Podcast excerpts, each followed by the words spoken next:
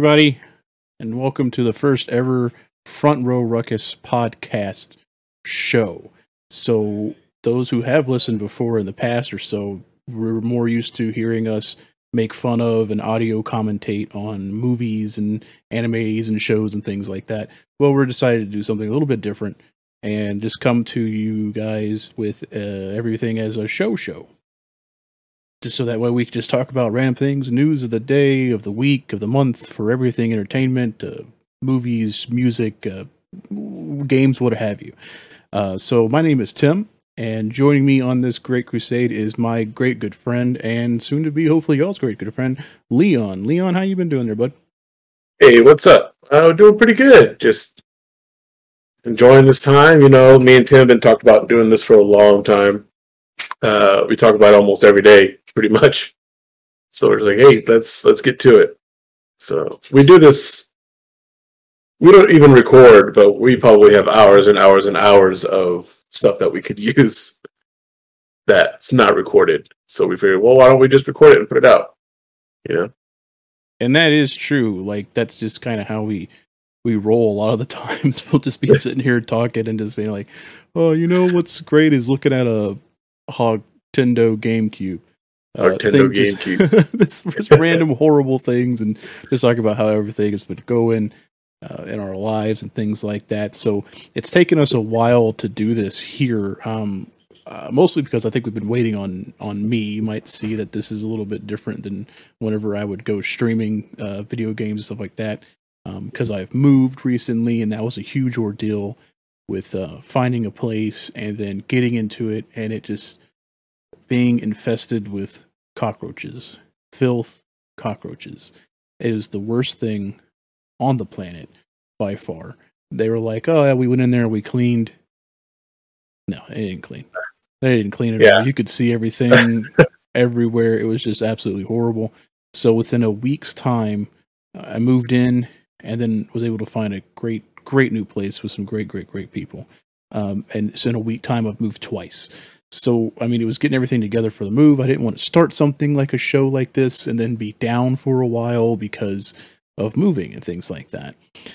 But, I mean, it is what it is. So, but now we're here, first time around the bush, so to speak. That's and good. Going from there. Decided to wear a hat because with the light set up, I didn't want the beacons, blind the audience lit all the time, you know, anything like that. They call for aid.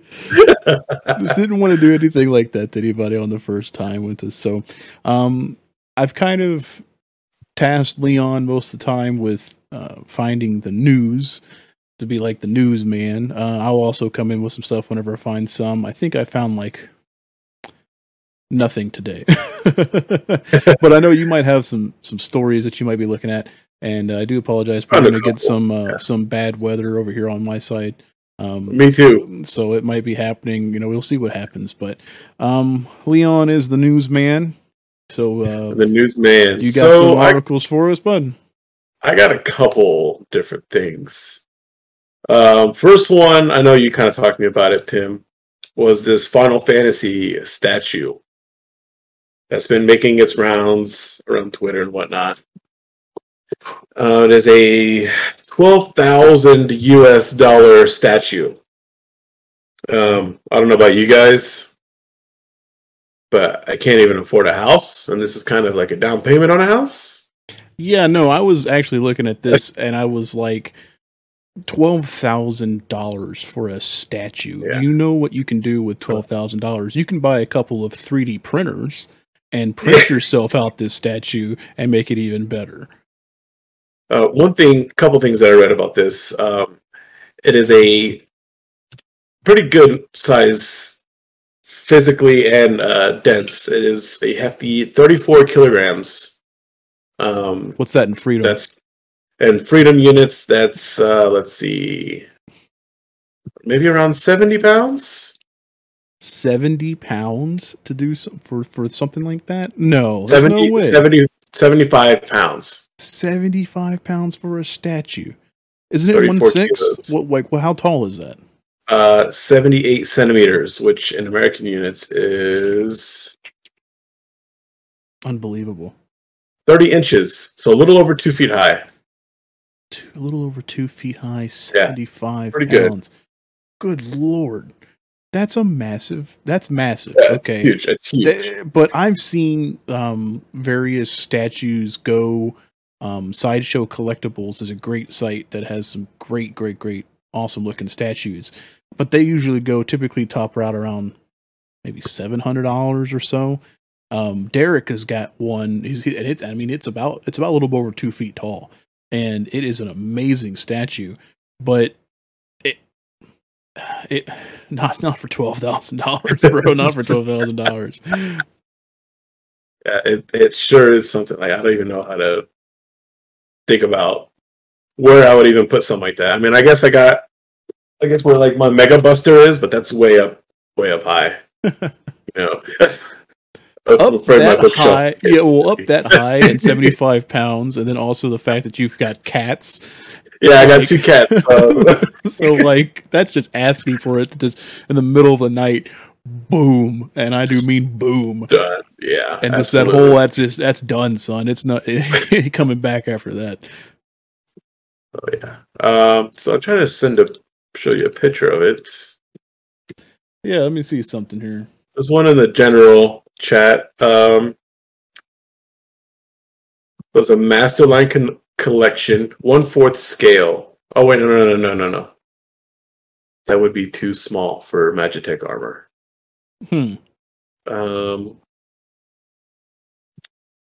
So okay, so the figure is of Terra, the main protagonist of Six, on the Magitek armor. Which, if you played Final Fantasy VI or any other Final Fantasy, it's pretty iconic image. Humongous, made out of polystone, PVC, ABS, and die-cast. So it's actually got some metal in it, too. So, it's actually got warranting that 75 pounds worth of stuff. Looks nice. I might see here what this happens. So I've also got a lot of stuff that we've been testing out here.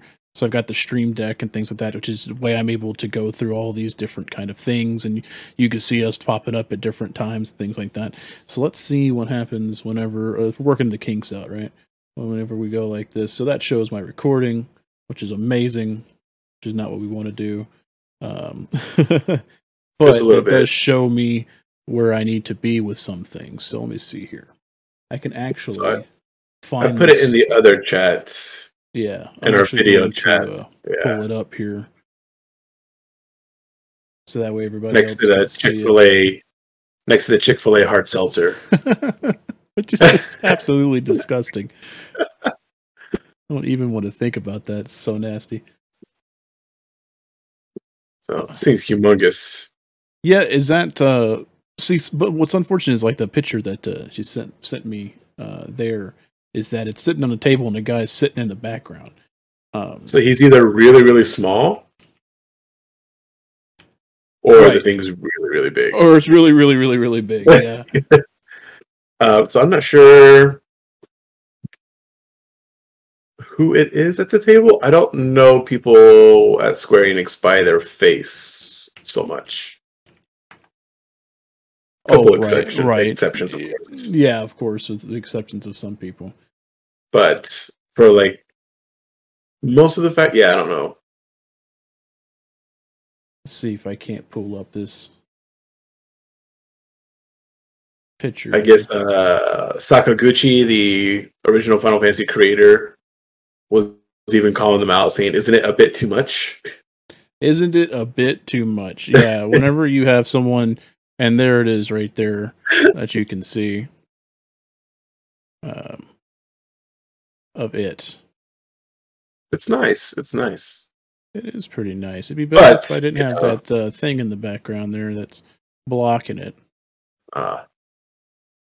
There we go. There you go. Look at that. Cool. I mean, it is pretty nice. I mean, it's sculpted beautifully. Yeah. So it's 75 pounds as well, you know? 1/6 scale. I feel like I have some figures in the back of me over here on the side. If I point to it right, I think I have like a Jason figure or so. That's a 1/6 scale, so it is pretty big. But not for $1,200, homie. And so you got to think. All right, you got Terra on there. Mm-hmm, okay, mm-hmm.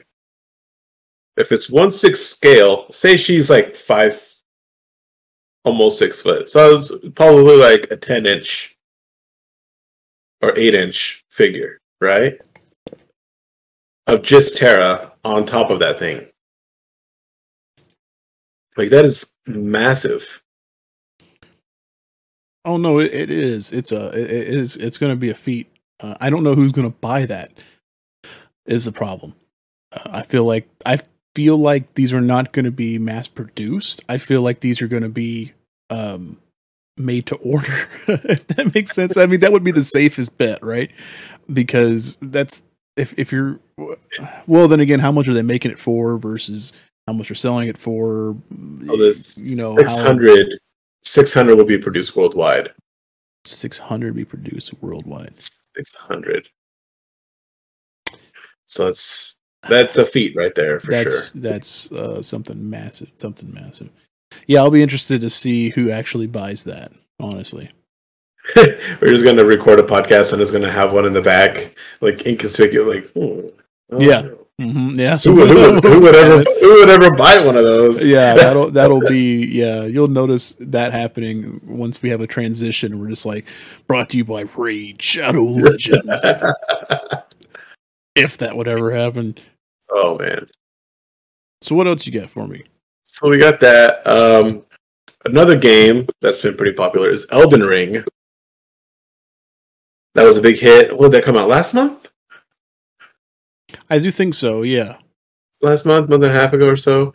FromSoft game. Have you played any of their games? So, no, I'm actually was going to start doing a I was actually hoping that you would join me, because like how I sat in with you whenever you were streaming Final Fantasy Lightning Returns to kind of sit in with me as I go through the Dark Souls games, because I have them all. I just never played them before, because I like to enjoy life, so to speak, and I understand or I hear that those games are really, really difficult. You have some self-respect. Yeah, but if someone's going to be around me while I rage out, I'd rather it be you. So I guess the customization in this game is pretty good, from what I've heard. And there is a title that says Elden Ring Jesus is smiting players and cleansing the game of Satan. Just that in itself kind of makes you want to get the game. Right. In a random, like just doing your thing in a dungeon or whatever it is you do, and then you just see like Jesus Christ.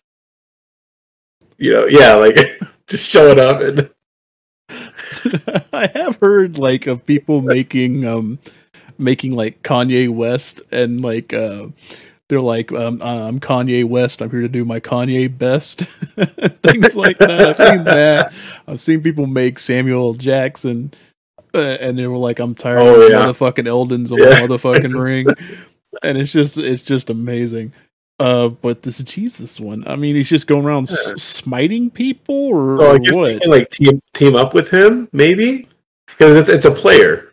It's an actual person joining different games. So I guess you join him and he can team up and kill like demonic figures in this game, which is pretty cool. So is he kind of doing like that legendary player that's going around now that's called "Let Me Solo Her"? Or "Let Me Solo Her"? Yeah. Is it kind of like that? Because that guy is what he's doing. He was doing. Well, I know it got. There was a patch that just came out recently for the game, so I wonder if they fixed that fight, because there was a boss fight that was just super duper hard, and it was just a guy Millennia or something. Yeah, something like that. And it was just a guy who just hung out outside of where you fight her in like just a diaper, two katanas, and a pot on his head, and his whole thing was just like, "I'll do the fight for you, bro." Looking like Tommy Pickles. Yeah. He's like, I'll shoulder this burden so you don't have to. which is amazing. That's super cool. Oh, yeah. But I mean, it's not Jesus, though. It's not Jesus. So there's that. It looks pretty cool. I wouldn't mind watching you play that game. Yeah. For me, I don't know. Not so much of a game for me. I played one of the games. I think I played Bloodborne for a little bit. Yeah. Mm-hmm. But then I didn't realize that you're supposed to die to the first enemy. Because I guess it's part of the tutorial. Yeah, I guess you can die there because then you get to see how you spend all your blood points or whatever they call it. Yeah, but I was spending so long on this guy, trying my hardest not to die. The big werewolf, right? It's something like that. And then just to figure out that you're supposed to die, you know. So right when I heard that, I was like, "Yeah, I'm not playing anymore." Like this is like my own fault, but I loaded up Bloodborne. I think I got it for free on when PlayStation was doing one of its gold sell things or PlayStation Plus free games. Oh yeah, and I loaded it up and I ran right past that guy, and I died like to something else. So I went through all that whole thing and I was like, well, I know this game's supposed to be hard. And then I got out to where there was like all those weird villagers, and then they also had guns and dogs, and I rage quit, and I was like, yeah, I'm not doing this. I couldn't handle it. It's just like I love the games though. Even though I haven't played them, I love the lore of the games. I like the look of the games. It's just so cool. Just like The Last of Us. I've never played The Last of Us, but I've watched it played, so with that, and I love it. I tried playing it, but it was too stressful for me, and when I was smoking, it seemed like every 2 minutes I was walking outside to go smoke, like, because there's a clicker next to me, and I'm just in the shadows, and I'm like, yeah, no, I can't do this. It's just too stressful. It was like Five Nights at Freddy's. I'm a huge fan of the games. The only one I've actually legitimately played was the recent Security Breach one. And I actually did that one. But all the other ones I never really played. But I think I've seen videos of it being played, but I've never played them myself. Yeah, it's fun. I like to be scared. I do. But as you get a little bit older, a little bit wider, it's a... I thought you were going to say wiser. No, I mean wider. You get that feeling like a one good jump scare, and then you're just going to fall over and die. We're done. Yeah, that's it. Yeah. So, but it's cool, and I really liked it. But other than that, I mean, I could probably go back and do it. Like, I'm a huge fan of the Resident Evil franchise, and I beat the 3 remake. I beat Village, but I haven't gone. I played a little bit of 2. I played a little bit of 7. I beat 5, 6, but that's when you could play with people, with co-op partners. Oh, yeah. It's a lot less on me if I get to play with somebody else. I think my first memory of Resident Evil is Resident Evil 2 with the alligator or crocodile, whichever one it is. Mm-hmm. In the sewers. One of my cousins, I think, had it, and I was at his house, and they were playing it. That was like the only thing I remember. No, the old school one. Yeah. Yeah. Mm-hmm. Where you actually had to fight the gator. Yeah. Yeah. The new one, you don't fight the gator. You kind of run from it. But, it was... Yeah, I used to have a good friend of mine back in the day. We were all about it, and... I guess the internet was around still, but we didn't have it in the house. Not everybody still had it. It was around, but my family didn't have it. So we would actually VHS record his playthrough, and then he would give me the VHS tape, and I could watch it. So it was like doing YouTube Let's Play stuff before any of it was really around, but we were doing it like that, and that was kind of like a walkthrough too. So I'd be like, okay, well, if I'm here, I could just follow what he did, and I'll be good. It was like a Game Facts before Game Facts. Yeah, pretty much. Yeah. So that was really, really cool for doing that kind of stuff. So what else you got for us? Got anything else for us? So I got one more. It's just a little one. I'm a huge, well, you are too, Tim, Diablo fan. Mm-hmm, yeah. I know you played a lot of 3. I grew up on 2. Yeah. 2 I did a little bit. We always got to the Butcher, and then no one would join me ever again to play it. Like, it was just one of those things. But we would all get gung-ho, and we're like, well, we're going to do new characters, and we start playing, we roll. Just enough into the game, yeah. Get to the Butcher, yeah, get to the Butcher, and then it's last online, last seen 50 years ago, basically. Like, there's no one else around. It's horrible. What's new with Diablo? So we got Diablo Immortal, which was announced a couple years ago, I think, to some controversy. The April Fool's joke. That it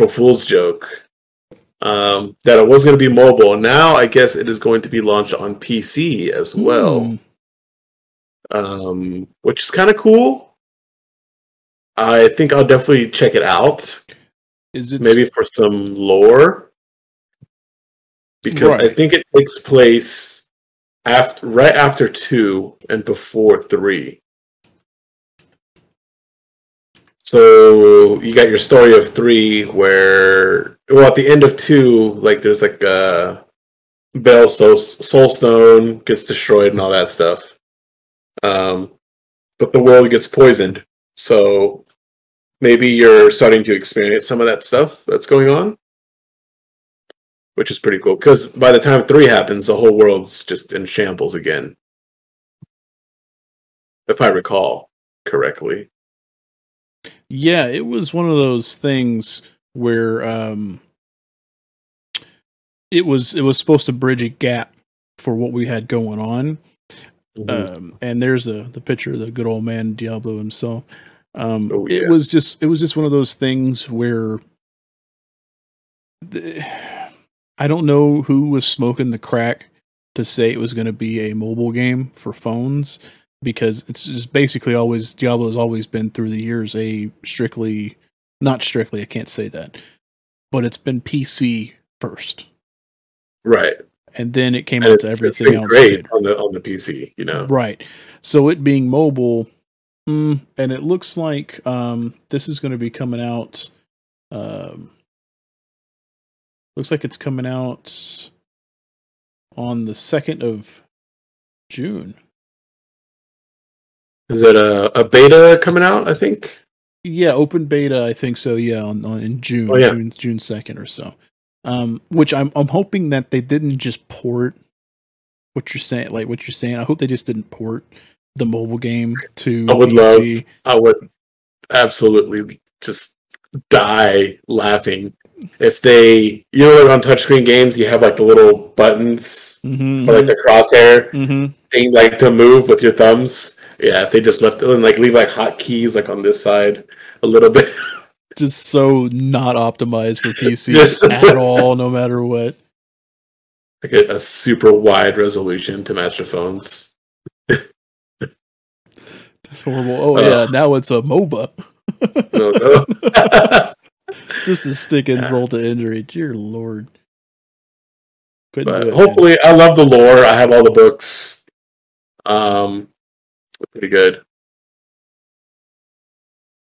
Played through all of them. I still play through 2 every once in a while. That was one game that I spent many, many hours on. Yeah, so 2 came back out. Last year, I feel like, sometime last year. Remastered came out, was it Halloween of last year? It might have been. I think it was during pandemic times, definitely. Not pandemic, when TLC was coming through on tour. Oh, September 23rd. So, when all of the touring was happening by TLC, it came out. It was great because it was like, well, we're finally going to be able to play it again, and it's going to be super cool. And what happened, Leon? We didn't get to the butcher this time, at least not with me. So we stopped playing it. But when the game runs, so this was at launch. There was a lot of issues, server issues, of course, which with any kind of mobile game or mobile, not mobile, online game, you're going to have those kind of issues. Can't think of any major release that hasn't really had a problem with that. Cyberpunk was a masterpiece from beginning to end. It never. Hey, I'm replaying it right now, and I'm having a lot of fun. I'm having loads of fun. So there was like connection issues and things like that, but actually running the game, it was amazing, and it felt just like you did in 2001 when the expansion first came out. Yeah, because you got the nostalgia goggles where you think a game looks better than what you remembered it, and then you go back to play the game and it looks like crap. That's what I was afraid of. Oh yeah, no. What they did the Lord's work by polishing it the way that they did to bring it back up. So it looks so much better because, dude, if you take that filter off to where it was just the regular game, it's dog poop. It looks horrible. Yeah. But and what's crazy is with a one click on the keyboard, you can change back instantly, back and forth. No loading or anything. Even the sound. There's different sound elements to it, a more fuller sound, and when it runs great, it runs great. Yes, yeah. Exactly how it used to be. When it runs great. It's been a while since I played it though, recently. But yeah, I haven't loaded it up in a while. I think I had it also on the Switch. So it's crazy because they're actually doing patches for the game now, not just stability patches, but balancing, which hasn't been done in 20 years. Like very, very, very long time. Like 20 years, they weren't getting. Well, actually, 1.13 was like 2008-9, maybe. Mm-hmm, mm-hmm. But different patches, so they're like adjusting skills and whatnot, and they're doing new seasons and stuff, which is crazy. That even after so long, they're redoing stuff. Right. It was kind of like when StarCraft got its patch. And when it's StarCraft 2, didn't they do a patch for that? That came out, or it might have been Diablo 2 also, where they released the original before this one, the remake came out, and they were just all like, "This game's getting an update," and it's like, why? And then they came out with it because I know 4 is on its way. I don't know when it's coming out, but I do know Diablo 4 is on its way. So I wonder if they're trying to get ready for some of that stuff. Seeing how E3 is canceled this year. Yeah, that is crazy. Which really sucks. So I'm hoping that they're going to have a lot of the companies are going to do their own little State of the Union type address, whatever you want to call them, media showcase. So I guess this would be a better way of saying it. Like Sony has their State of Play. Yeah, that's it. Yeah. Nintendo has their directs. Mm-hmm, mm-hmm. Microsoft has whatever Microsoft has. Whatever. Yeah, they should make their own. Really, all three businesses would win. Really, I feel like. Mm-hmm, mm-hmm. I'm not a business major, but Nor do I want to be. It's just I think we're going to get some of that stuff because, of course, I want to know when God of War Ragnarok's coming out. There's the rumor mill is flying about Resident Evil 4 make the remake of 4. Okay. Yep, the same one that's come out about as many times as Skyrim has. If you think about it, we had Resident Evil 4 came out on the GameCube, right? Yes. Then it got ported over to like PlayStation 2. Then it got, and I know it got the PlayStation 2 because up here on my shelf I've got the chainsaw controller for PlayStation, so I have it. So I know it came out on that. Then it came out, I think, probably on like Dreamcast, probably. I know it went on. I think it's on phones, it's on VR now. It's been an HD master. It's been a remastered. It's come out, like I said, about as much as Skyrim has, and now it's getting a remake the way the other ones did. So we'll look to see how well that's going to work, because that's one of the most fan favorite ones. So if they cut out a lot of stuff, it'll probably be not so good for them to be doing that. So yeah, but we don't know, because E3 is not happening, and we don't know if you know, Resident Evil is gonna, if they're gonna have a state of play kind of thing. No clue yet. No. So what else? I mean, so we got those games. You know, I was just talking about Diablo. You're talking about Resident Evil. You mm-hmm. know, or before we kind of talked about sort of a theme for our quote unquote first episode. Getting to know you. Getting to know us, and I figured this time we could kind of talk about games that we grew up with. Oh yeah, I love it. Stuff that we either grew up playing, watching, things like that. And I figured this time we do video games, because that's, you know, it's very game centric right now, isn't it? It really is, yeah. So we might as well go with it. Okay, you know? Okay. I got a couple goodies too. A couple goodies. All right. I'm not dropping. All right. I'm gonna start off with the first game I ever bought with my own money. First game you ever bought with your own money? First game I ever bought, and I still have the original cartridge. Goodness gracious. This is the original one that I bought, Super Metroid. Yep. That is a legacy game right there, I feel. It is old. Yeah. Had to have been like what, 90? It came out in 94, something like that. When did it come out? A little bit before Mortal Kombat, the movie. 1994, yeah. 94. Nice. Yeah. You still have the original cartridge. Wow. April 18th. So, like, a couple weeks ago It was its birthday. Yep. Damn, still have that. I still play it quite a bit. There's a cool... I think I've shown you one time, and I streamed it a couple times. It's a randomizer, where it's a ROM hack of the game. Yeah. And every time you play the game is a different game. So yeah, things are in different areas and things like that. All the items. Yeah, it takes all the items and it shuffles them all across the whole world. That's madness. I think the one I saw you playing was you were playing Super Metroid, but then you had to go to into a different game and progress in different game to then come back to it. And I'm like, that's just madness. I couldn't even keep up with that. Link to the Past, where somehow it worked out where you can combine both of the games, so you can be like fighting a boss and Link to the Past, and like the reward will be like a missile pack or like the morph ball for Super Metroid.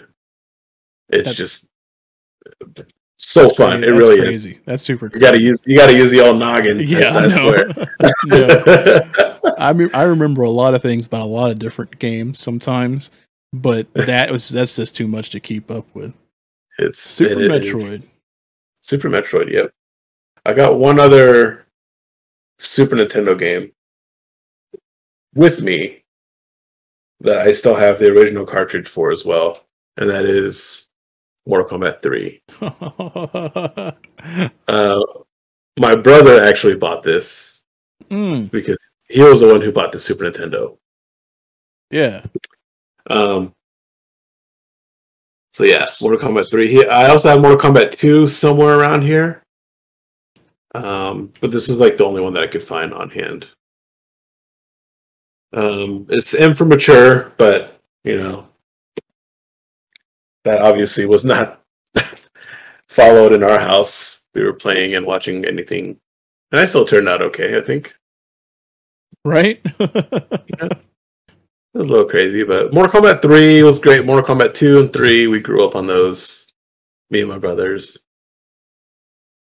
So you can say like they kind of like just kind of helped like mate kind of like what set you down the path of those fighting games, so to speak. That, and also desensitized me to the horrors of the world. pretty much. I'm totally cool with someone punching the head off of somebody else in front of me. It's totally cool. Yeah. If I were to see that happen in real life, I'd probably be like, all right. Me and my brothers, we played these games for hours every day, all the time. So I had a little bit differently because of the fact that I didn't have a Super Nintendo. Never grew up with one. I had to go to other people's houses that would have it. Like my buddy at the time, Nathan, he had one, and so that's kind of where we would go to play. So I saw Super Metroid getting played. Link to the Past, I think, was a big one for him. Earthbound, I think, was one that was on Super Nintendo too, I believe.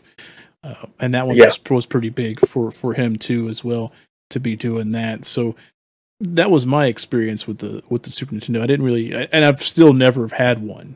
So I still have the same exact one in a box in the garage.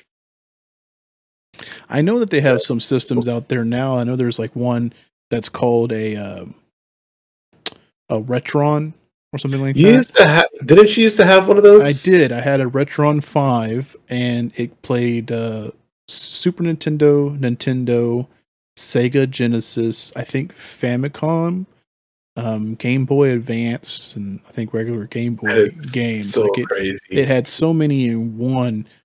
And believe it or not, I still never bought any Super Nintendo games for it. Well, they can be pretty pricey, especially the good ones. Yeah, especially now. Yeah, definitely. Yeah. Definitely now. Now, see, what was that system that we were looking at the other day? The Odin?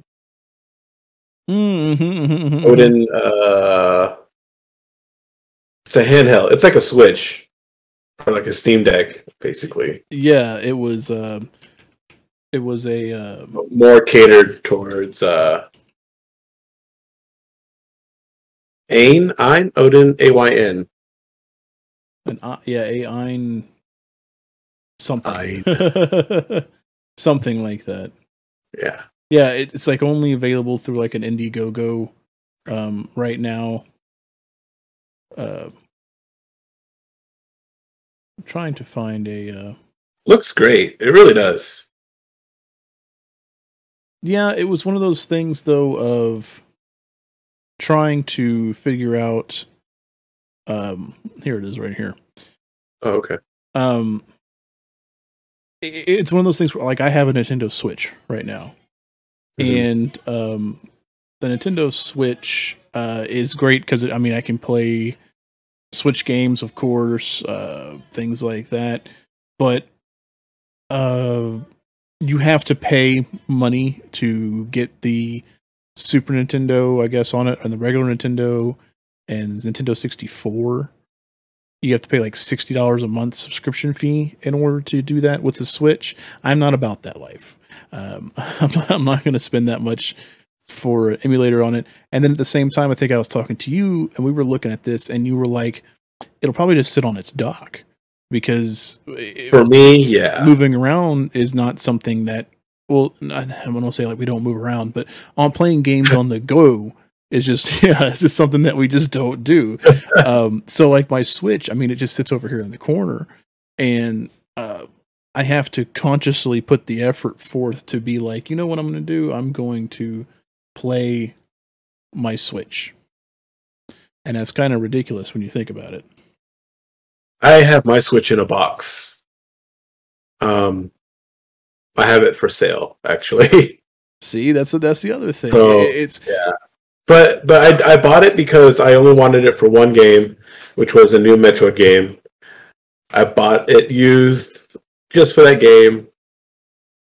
I got the game, I beat it, loved it, and now I have no use for it. And I have no use for it. Yeah. Hey, I mean, it is what it is, you know. Yeah. So we've got. I think what I'm looking for really is just something that will plug into like run HDMI to my big TV. I can sit on the couch and I can just load up a whole bunch of stuff. Mm-hmm, mm-hmm. Like I could like you know get my ROMs for like the games that I have like for backups and stuff. Right. And I still have like all my like old PS2 games and stuff like that. Right. And there are some I don't really know how. And there are some emulators out there that if you still have the discs, you can put them in your PC and you can play them. You don't have to have the system to do it. You can just still use the disc. Like I've got the Jack and Daxter for PS2. Yeah. You know, I got them all like 1 through 3. And that's how I played. I don't have a PlayStation 2, but I can put the disc in and it'll run it and it'll play it off the disc just fine. Mm. So, but like what you're talking about is like a Raspberry Pi or a Retro Pi. Mm-hmm. I just want something a little bit more powerful. Right. Something to it. And unfortunately that's going to be the Steam Deck, honestly. If you think about it, the Steam Deck will get you there. What else you got going on your list? For my old video games, let's see here. I got Mega Man X 1, 2, and 3, really. I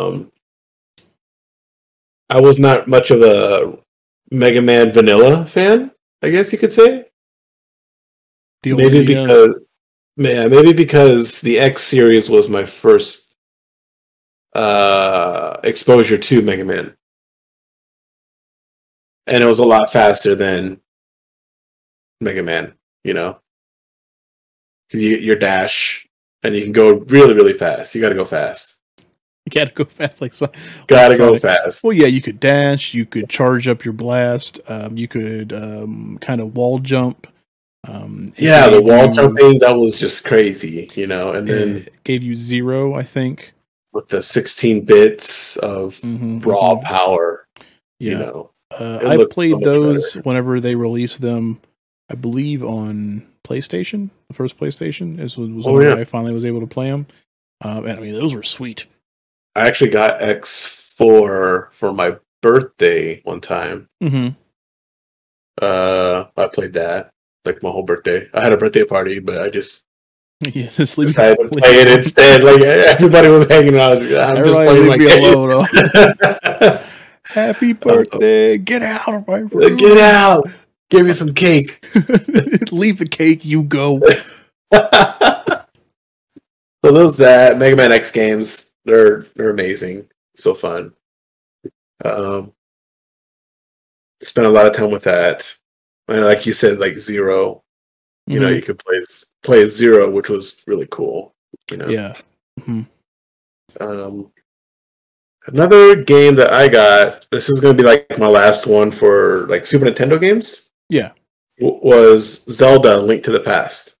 Which is a classic game that just about everybody has on their list. Not me, once again, didn't have a Super Nintendo. Mm-hmm. But I watched it played. And so, yeah. I'm not very good at it as far as skills. Mm-hmm.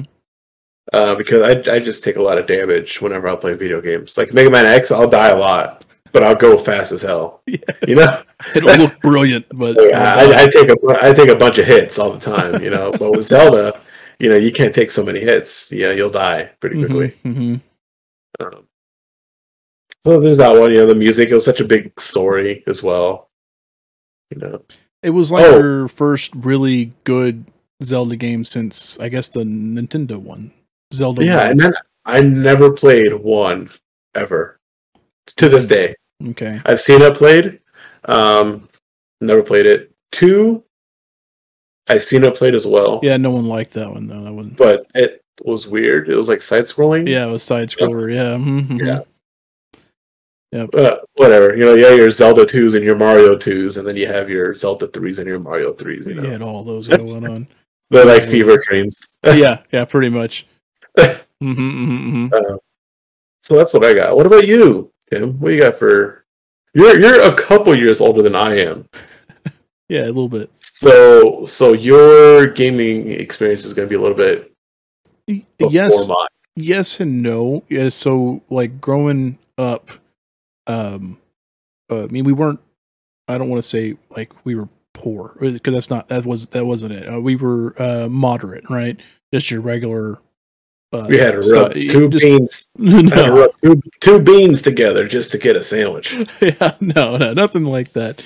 But the game systems, they weren't like, here you go, here's the new one that came out. So we always caught them late in their life cycle. So I probably were playing the same thing. So Nintendo.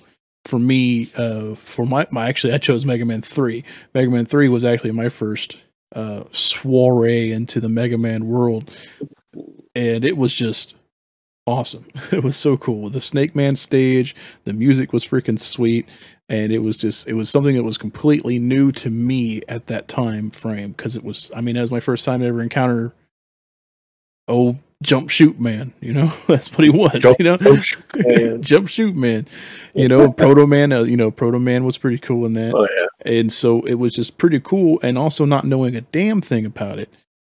I didn't really catch a story to it. You just kind of started it out and there went with Mega Man X, he started like the year is 20XX and the robots have taken over and all that kind of stuff like that. Mega Man 3, you're just kind of like, here you go, bro.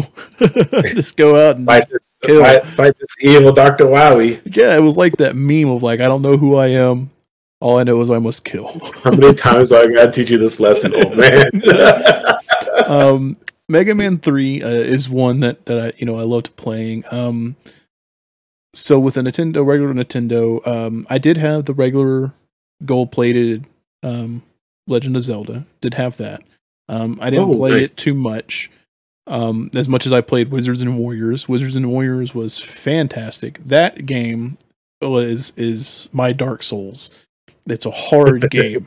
To me, it's a hard game. And the music for that game was freaking amazing.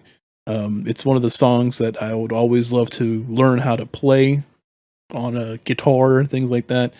But I'm not talented. I forget. Man, this box art looks amazing for that. Yeah, Let me pull that up, man. Because it was one of the things where that was what caught you as well. It's was that old box art? Let me see here. This is developed by Acclaim. Rare Acclaim. I don't know if people can see that very well. See if I can't zoom in on that here. That's beautiful. Yeah. That was just something that just caught your eye and you were just like, oh, I want to play that game. The game does not look like that at all, of course. But yeah, no, it was done by Acclaim, the same people that did Turok, Dinosaur Hunter. Turok, so good. Things like that, So, WWF WrestleMania challenge. Yep. Mm-hmm. Oh yeah, definitely that. So it was just one of those things that was just was really super sweet and awesome. And outside of Wizards and Warriors, of course, I still play that game to this day. And I also play the Rocketeer, which was based on a movie that was done by, I believe, Disney. I love the art for the Rocketeer as well. Yeah, the art for the Rocketeer is pretty freaking cool. It was done by, let's see here. Who did this movie? Walt Disney with Touchstone, stuff like that. And then Johnston. It also had Timothy Dalton in it, do believe. Yes, Timothy Dalton, if you don't know who that is, he also played 007. He also played a 007. So that is freaking sweet. Let me pull this picture up here for the Rocketeer. Full screen it. Bada bing, bada boom. I like how it's the same as the cover of the movie. The pose. Yeah. It's the same as the movie. Oh yeah. And this game, I'm going to actually do a Let's Play stream of Rocketeer, and you can join me for it. I've never beaten this game, but I know the first two levels like the back of my hand. Like, it is absolutely insane on how much I know about that first part of everything. So all we know though, the knowledge past that is past that I can't really tell you anything else. So I had Mega Man, Rocketeer, Wizards and Warriors for NES. I had a Sega Genesis, and for that one, I mean, you had your Sonic the Hedgehogs and stuff like that, which were cool and which were fine. They didn't really stick out to me as much as this one here that I'm about to show you. You probably have not heard of it, but it is Vectorman. So I have heard of this. You have heard of Vectorman. So Vectorman because of an issue of GamePro magazine. Of GamePro? Yeah, I'm pretty sure it was GamePro. Oh, dude. So like what he's doing with the box art too, where he's kind of like punching the Genesis logo. You could do that on the main screen whenever the Sega would show up. You could actually, he would drop down from the sky and land on top of the Sega logo, and you could control him while you were doing things. And so when you would do that, you could actually go up underneath it and start shooting up at the Sega logo, and you could break it. But you could also unlock a code basically with that and do like a secret cheat code by doing that stuff on the main screen. And it's super cool. It was done in the 3D style. He's all balls because at that time they had things like that. They had balls 3D, stuff like that you could fight with and things. So not the most graphically cool looking, but it was EGM magazine. Sorry. Oh, EGM. But pretty cool nonetheless, dude. That was freaking sweet, dude. I love Vectorman. I need to replay it. I know they came out with a sequel. I never touched it, but I touched the first one. I mean that in all dirty ways. I touched the first one. Outside of that, so we got the Sega Genesis, I think a little bit later in its life, maybe about mid through its life or so. I think the only other one that I got after that was a Nintendo 64. We got the Nintendo 64. And of course on the Nintendo 64, Goldeneye. You can't not say Nintendo 64 without thinking Goldeneye. Play that. That was, I feel like Goldeneye was my first introduction into FPS shooters. If not Goldeneye, it was Duke Nukem. It was one of the two. Because I have fond memories of going over to my father's house, my biological father's house at the time, because my parents were split at the time, right? So we would go over there, and my brother, him, and I, we would play Duke Nukem, and I would have the strategy guide. I was actually the strategy guide kid. So I would sit there with the strategy guide and tell them where to go while they would play. And then when everybody went to sleep and I woke up early in the morning, then I could get on there and I would play around with it and stuff like that. So it's probably Duke Nukem that probably got me first into first-person shooters. But Goldeneye, I mean, you can't just not include Goldeneye on your list. I mean, it is what it is. It's the best PvP shooter that was ever made, honestly. Yeah, we used to do so my cousins, I was the only one who didn't have the N64. I never have, so I'm missing out on a lot of games. Like Mario 64, never played through that one, like the Zelda games, I never played through them. Never played them before. Mm-hmm. But we did play a lot of GoldenEye. I watched my cousins play Zelda. So they're like GoldenEye and then Perfect Dark. Perfect Dark was amazing, but here's what Perfect Dark did not have. I'm pretty sure you can see my screen. They did not have Pierce Brosnan face that looks like his smile is continuing for 15 miles right across. As big as a helicopter blade. As big as the helicopter blades, bro. It's amazing. Perfect Dark was great. I remember playing Perfect Dark as well. Yeah. But it kind of took everything that GoldenEye did and kind of the next step forward. Mm-hmm. It really did. And it's not even anything wrong with that. But I had that, of course. Here's a better picture of what we were talking about here. Let's see here. Slappers only. Slappers only. Yeah.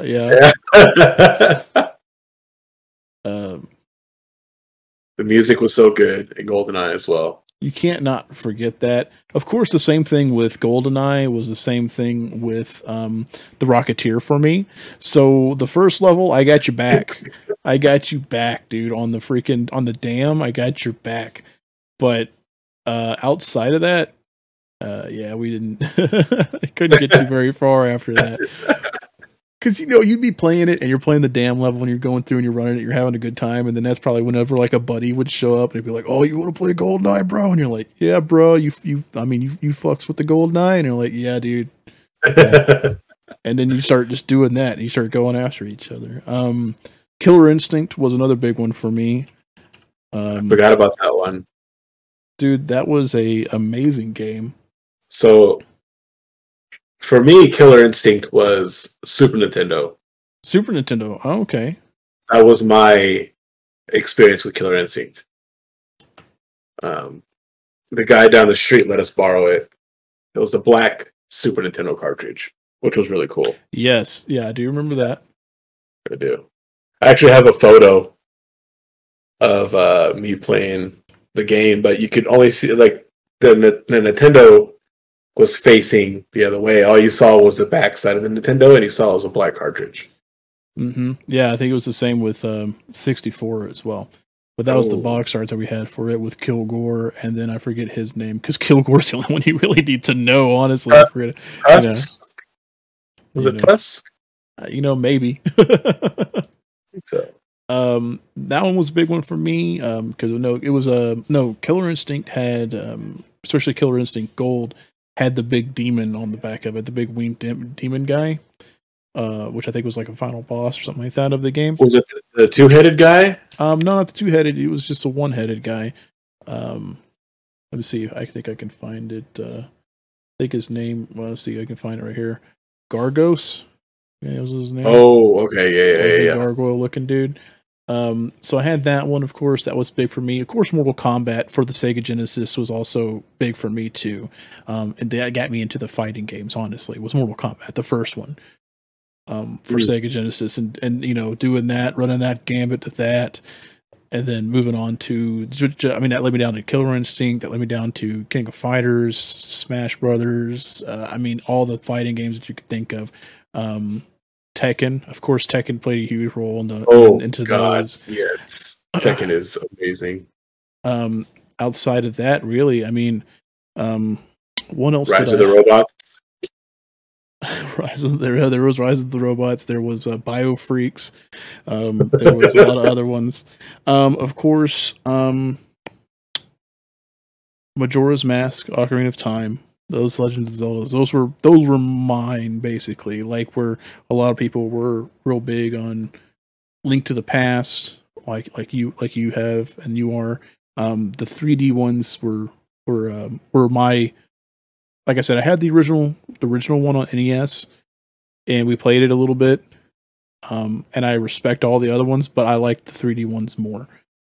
It's just, I mean, if I play them now, it's probably going to be absolute garbage because of the camera scheme, the controls, and everything like that. But I mean, it is what it is with those. And I mean, from there, I mean, it just kind of just went into the things. I actually was scared of Resident Evil, believe it or not, when the game came out and everything like that. My brother got it, I believe, for Christmas, and I remember watching him play it, and it scared me when it came out. Like, I had nightmares of it. And for some reason, and I know this is going to make me sound like a total, complete cuckoo crazy person, but for some reason, I had a weird smell about the game. I know it's weird to say that, but for some reason, there's like some kind of core memory up here that associated, I guess it was something I was probably eating at the time, with that game and being scared of it. So whenever I smell that smell, I think it was kind of like a honeycomb kind of like smell. I know it sounds weird. I know it sounds crazy, but it's when I get that memory back of watching him play and then watching them, you know, burst through the gun store and take down the gun store order and start eating them. And it freaked me out, dude. Like, it really did. Zombies have got a big thing on me. I love to watch it. I'm morbidly fascinated by it. They can scare me if done right, But I'll keep going back to that well, even though I know it's not good for me. Kind of like Goth Girls. Not good for me, but I keep going back to it. Not healthy for your body, but healthy for your mind. I mean, maybe not. So that pretty much about wraps it up. Honeycombs, huh? Yeah, honeycomb. Yeah, I might have been eating it at that time, but for some reason, it was kind of like if I came home from school or coming back from a friend's house, and I was to walk in, and if he was playing the game, for some reason, it was like I could smell it. Kind of how us Southerners can smell when rain's coming. You know that. So if it's like that, it was like that. And I mean, it's super weird, and people are probably gonna think I'm crazy for it. But, I mean, that's just what it was. That's how it happened. It's weird. It's kind of like whenever Derek and I went to Vegas. And walking into the Luxor and staying at the Luxor, it had a certain smell to it, to where I have a cologne that I got from a place called Scentbird, which is not an ad for Scentbird or anything like that, but it's like every month. It could be down the line. What if you want to sponsor us? Let me tell you about Scentbird, okay? Let me tell you about this right now. No, Scentbird. It's just a cologne service, and you pay a subscription about every month or so. They send you out a new type of cologne, and so I tried it out. And the first one I got, I sprayed it, and it smelled like the Luxor. That's just where my brain went. It's like this is what it smelled like, kind of like a deepish vanilla, not like a stripper vanilla. But like a dark roast vanilla kind of smell, you know. Vanilla. Yeah.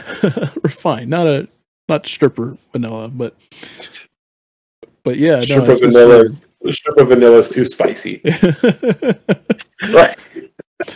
vanilla gets you in trouble is what that is. I'm looking at their website right now. Oh, for Scentbird. Yeah, there's a bunch of crazy names. Yeah, there's a Mercedes-Benz one. That's crazy. Mm-hmm, yeah, you can get the name brand stuff too. I think you can get Tommy Bahama, you know, and things like that. I say Tommy Bahama because that's what I have. I wear that. So I see things like Mercedes-Benz and Bentley. Is there like a Nissan 300? ZX one. I need a cologne that says I street race, I Tokyo drift, something like that would be great for me. I mean, who knows? Probably. There's a lot of Mercedes-Benz. There's I've come across 3 of them. I can't even afford a Mercedes. No, but you could smell like you can afford a Mercedes. I have a Pontiac now. Ooh, Pontiac. Yes, sir. Seats 5. Ooh, the Dadmobile. Okay. It's nice. I like it. I just got it maybe 2 or 3 weeks ago. Good on you, dude. Good on you. I like it. Good. Everything works on it. Which is what you want. Yeah, I just wanted something that's like... Something that works. Yeah, no, I mean, I did recently the same, literally like the beginning of the month of last month, actually, near the end of last month. I traded in my Harley that I had to get a different Harley that's actually older than the one I had. I had a 2019, I went down to a 2015. Oh, wow. Less miles than what my 2019 had on it. So I went down in year, went down in miles, which is amazing. And I went down in per monthly payments, which is what I really wanted. So that's like a triple win. It was a triple win. I mean, it shortened the payments by like $100, but $100 is $100. You can't beat that for, I mean, yeah, you can beat it by going down $200, but I'm not that lucky. $100 is nice. Yep. It does everything I needed to do, which is look badass. That's it. That's So, was your main reason to get something with less payment, or like a lower payment? Was that your main goal? Okay, main thing. You just main have thing. To win on the other things too, huh? No, the other things were just a happy little bonus. But it was more because it was, like I said, because of the moving, because of the prospect of moving and everything like that. It was like, well, I got to start trimming the fat, and a $400 payment is bad when you're trying to trim a lot of fat off. So we kind of went with that. So what else you got? Well, so I got a couple more games. One of the main ones that I truly, truly invested a lot of time in. Two different RPGs for the PS1. And I still have the original ones that I bought as well. Way back when. I got Final Fantasy VIII. Of course. Classic. It's not the black label. But still... It is black label, you know what I'm saying? It's still top shelf right there. Still have the booklet. But you know, I think I've purchased this game a couple times. Okay. Do tell. Because see here. Yeah. Okay.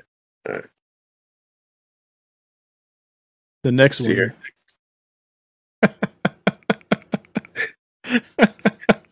I got two different ones, so I know I purchased this a couple times. I think one is from the black label one. Oh yeah. Because dude, I can't even believe that I left Final Fantasy VIII off my list. Like one of these is white. Okay, this one is white. I feel like the black disc one was white. Then this one is like more silver. Silver and see through. He's a little bit closer. I think the silver one. The silver one was the original one, I think. Yeah, he's a little bit closer, and I think his pose is different too on his face. A little bit. But yeah, and then disc 2, I have like two of those as well. I got the booklet still, you know. Oh, totally, yeah. Yeah. What else? What else is here? Disc 3. I got two. I can't find disc 4. It's somewhere around here. It's like, my God, I have it. But I have like two or three copies of it somewhere. Yeah, I can't believe. Like I said, I can't believe I left that off my list. Honestly, I was looking through my games, and I was like, well, this is definitely a huge one. You know? Yeah. I love 8. I hate 7. I do not like 7 at all. And I don't hate 7. I just find the other ones much more enjoyable. Yeah, let me change. Yeah, let me change that phrasing. Yeah, I just don't care that much about 7. Seven was important.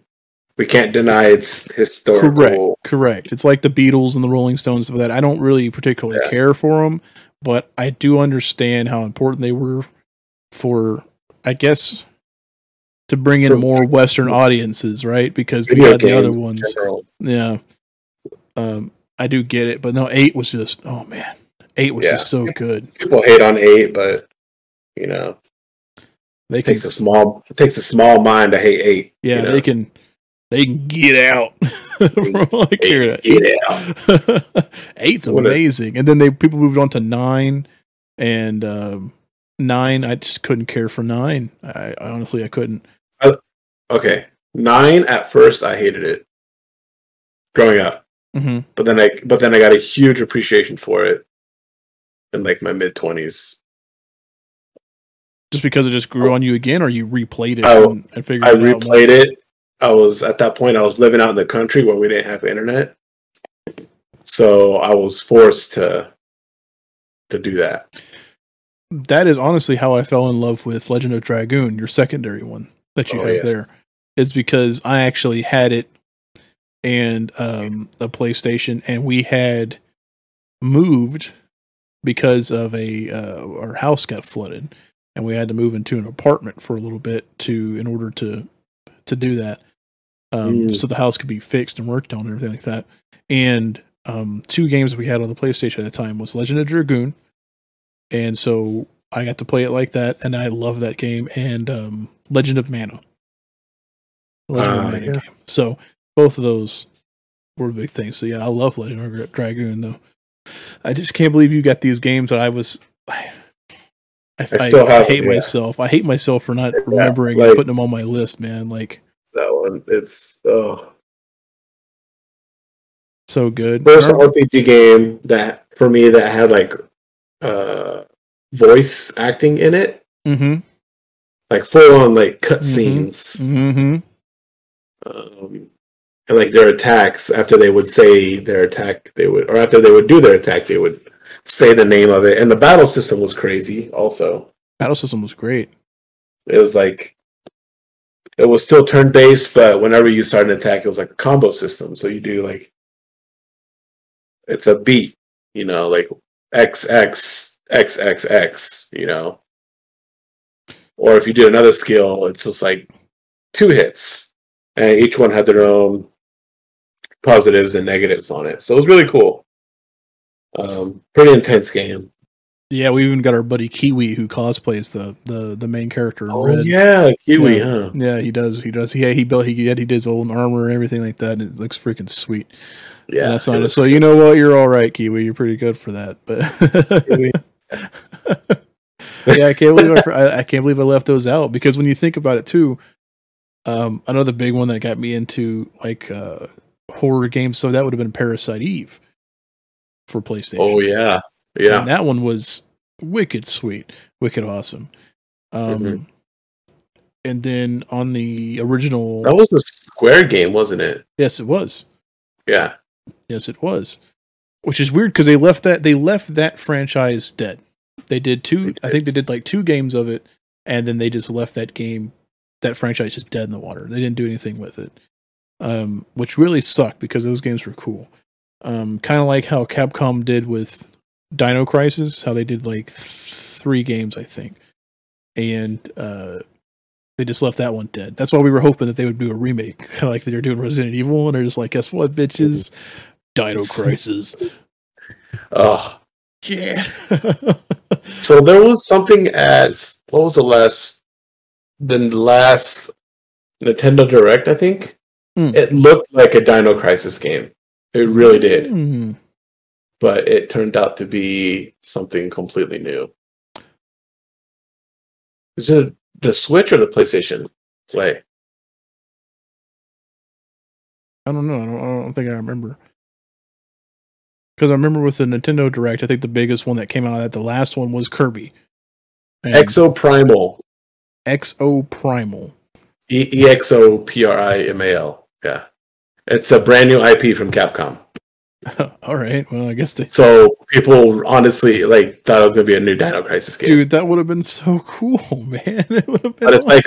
It's like Left 4 Dead, but with dinosaurs instead of zombies. Oh, I am down to clown for that. Like hardcore down to clown for that, dude. Looks pretty cool. I'll send you a link for it. Yeah, because that sounds amazing. What was one that really scared the shit out of me? It was on the Fatal Frame on the OG Xbox. Oh yeah, big fatty Xbox, the one that's like, don't put on your baby because you'll kill it. That big Xbox.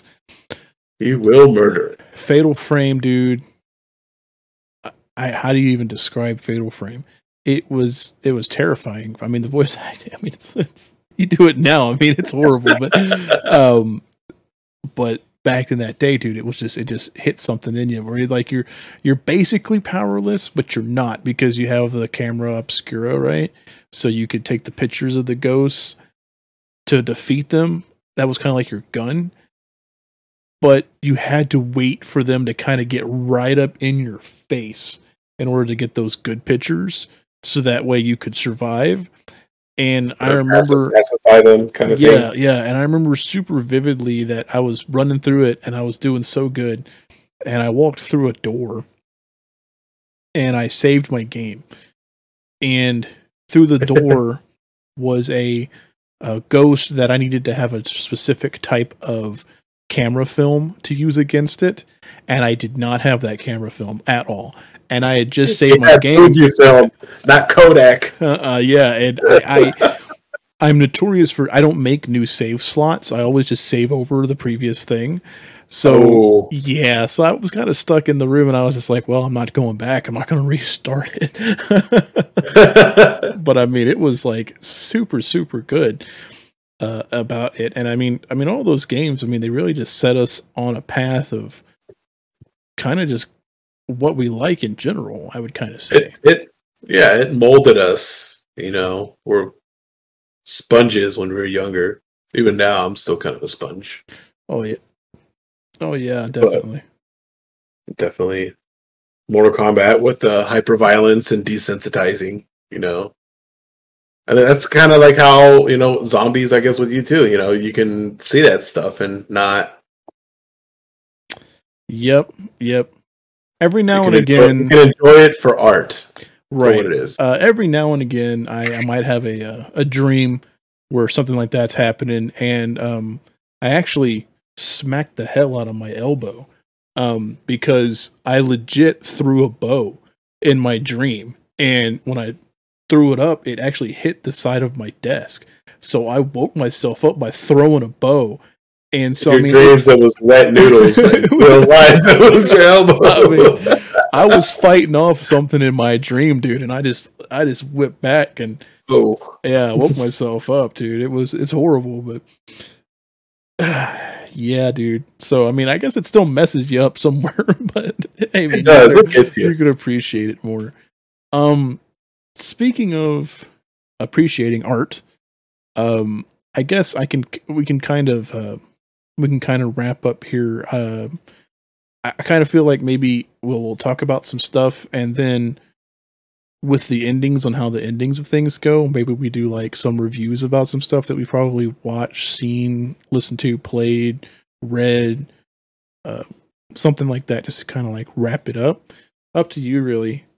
Yeah, I'm cool with that. I kind of talked to you about it a little bit last night. So the newest thing that I actually watched, and I'm throwing a picture up of it right here, is this movie here called The Spine of Blood.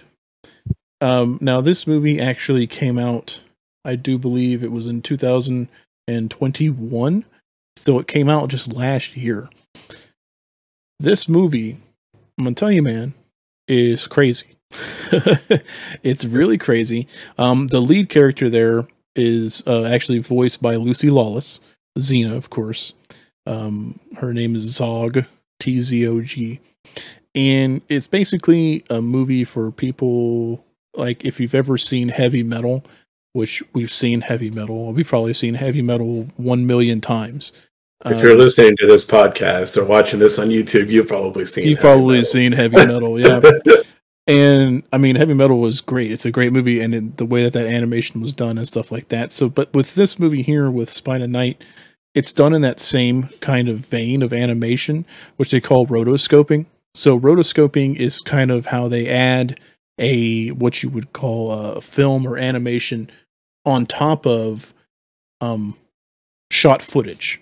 So you would actually have, so if we were to do it, they would take our recording of us, what we're doing now, and then draw the cartoon on top of us to make us into those characters. So we would still be acting out the scenes, and they would go back through and they would cartoon it, which is a super cool art. I wish it really was more, and not a lot of other things did that. I mean, I know of heavy metal for one movie, I believe that did it too. Spine of Night did it.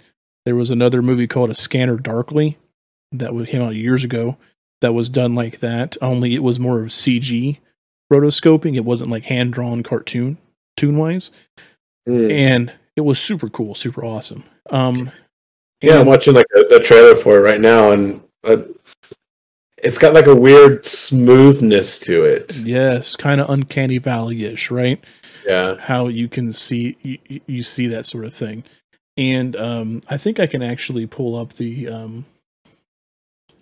Like, it looks like something that would be really old, like released a long time ago. Right. You wouldn't expect it to come out in 2021. Yeah. And let's see here. I think I can also pull up the trailer for it here. Let's go ahead and mute it, so that way we don't get in trouble for anything. And I'll go ahead and play it. And while it's talking, while it's showing its thing here, I can talk it to you. So basically, the way that this movie was going is it's set up like Heavy Metal. So Heavy Metal, you're following like the Loch Nor, the middle glowing sphere orb, and it was in the center of all the stories. Basically, everybody wanted to get, when they saw it, they wanted to get their hands on it, and they ended up dying in some horrible way, right? So the same thing is kind of going on with this. What you see here with the guys eating there, those leaves around there, the thing called the bloom, okay?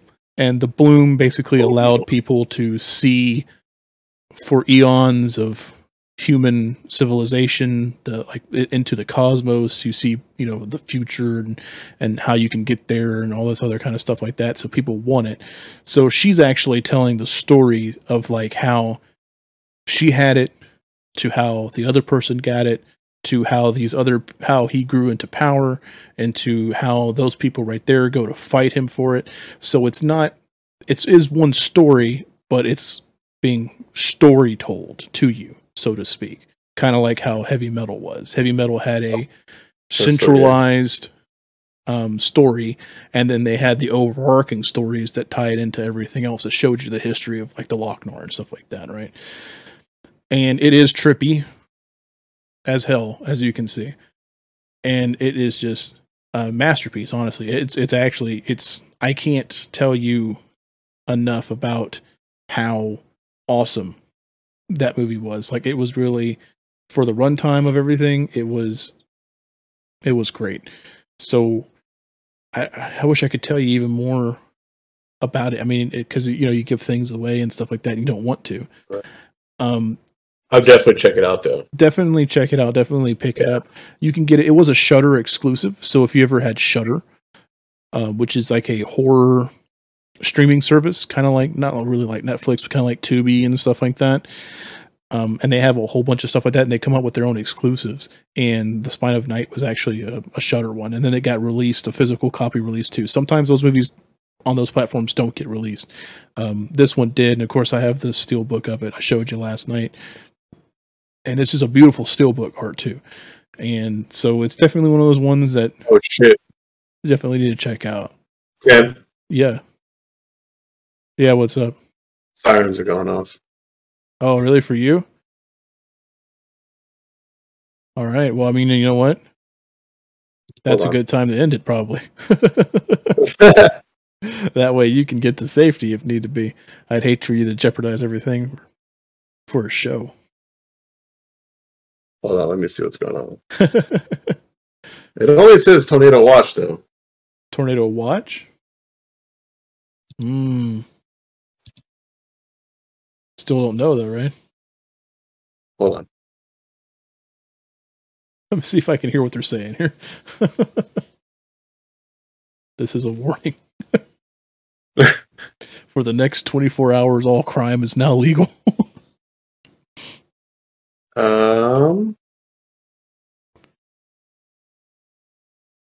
Yeah, you're like in Tornado Century, though. There's a whole movie about you where you live. You're in Kansas.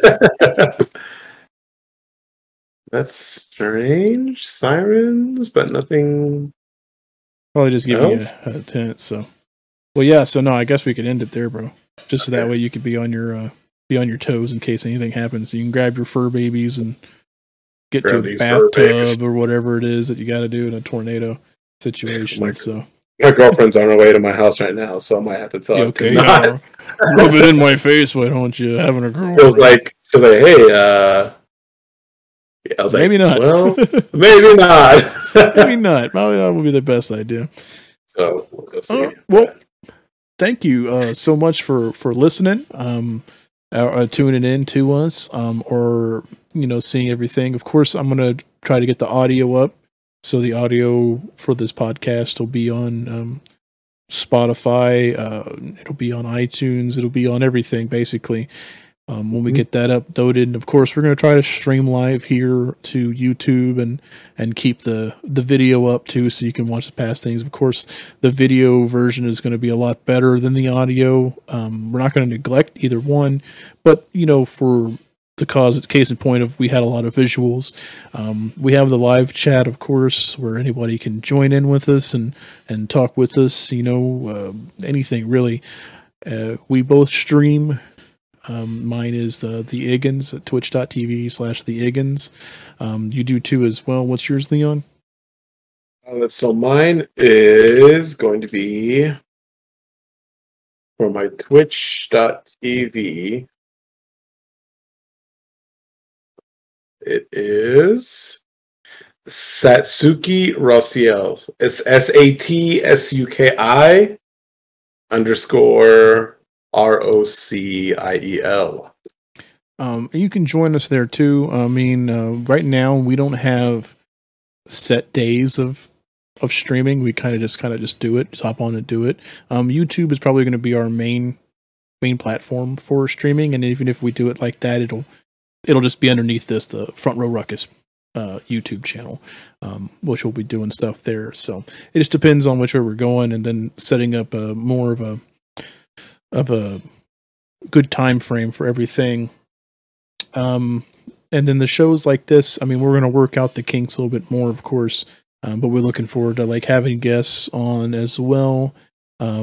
And then setting up like a solid time. I'm not sure if Wednesdays work better for you, if Fridays work better for you, to go live. But whenever we don't have tornadoes going on, yeah, that's probably the best. So wrap it up. So Facebook, we have a Facebook. You can see us there. The Facebook. See if I can get all this stuff here. You were saying like the podcast. We should also be getting on the Stitcher app. Stitcher app. Mm-hmm, mm-hmm, Stitcher, mm-hmm. Yeah. My whole the whole screen's going crazy, but there you go. At the top of the screen right there, you can also see there's our YouTube, Front Row Ruckus. There's our Twitter, Front Row Ruckus. Instagram, Front Row Ruckus. That's how you look us up. All the Front Row. Hey, we're actually on Stitcher now. Awesome. We finally showed up. Cool. This will have this podcast here as well, but the main one that goes out on to the Stitcher, iTunes, Spotify, and things like that is, and if you look us up, you'll see it. We also do audio commentary for movies. So we'll watch movies and we'll just sit back and make fun of them, just like you do all the time with your friends. And you get together, you sit on a couch and you just start making fun of the movies. Well, that's what we do. We like to say we like to make bad movies worse. And that's our credo, right? It's our credo. Love it. And so that's what our main thing is there. So that's something that we're going to get into the swing of getting back into. Usually we'll have just you and I, or we might have you, I, and David or Derek, you know, whoever wants to. And maybe whenever we get a guest, maybe we can get the guest to join us for it and be like a special audio episode of that too. It'd be pretty cool. Absolutely. Any final words there, Leon? Well, just thank you for joining us again. You know, we'll definitely be doing this a lot more. I love doing this. It's great. Mm-hmm. Yeah, I like doing this too. And if there's anything you guys want to hear us talk about, just shoot us a message. You know, anything really. It's just kind of us hanging out, doing our thing, and we love to hear from you. Oh yeah, definitely. You know? We'll be doing more reaction videos. We like to watch YouTube. Heavy metal, or just music period, different videos and reacting to it.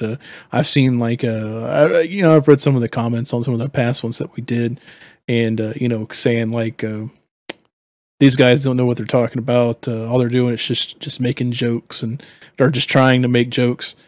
And I mean, truth be told, what we do. That's what we do. I mean, yeah, we may not know everything because the bands that we're looking at are brand new to us. You know, I'll go through the YouTube and it'll say, hey, you might like this group. That's how we found Seven Spires.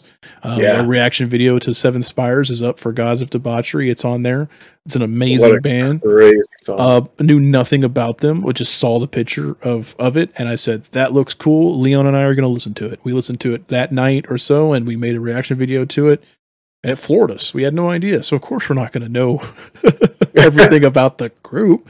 We're just now finding them for the first time. So, but yeah, join us for all that kind of stuff. Join us here. Join in the chat. Follow us on those things up here at the top of the screen. And thank you so much for listening. You can always go to, remember, you can go to www.scentbird.com. Also www.drpepper.com. drpepper.com// Raising Canes. Tell them we sent you, and they're not going to know who you're talking about, but hopefully... Yeah, who the hell is that? We'll charge you double. We'll charge you double just because you pull something like that. So thank you guys very much for joining us here, and we hope to see you next time. Absolutely. Thank you, guys.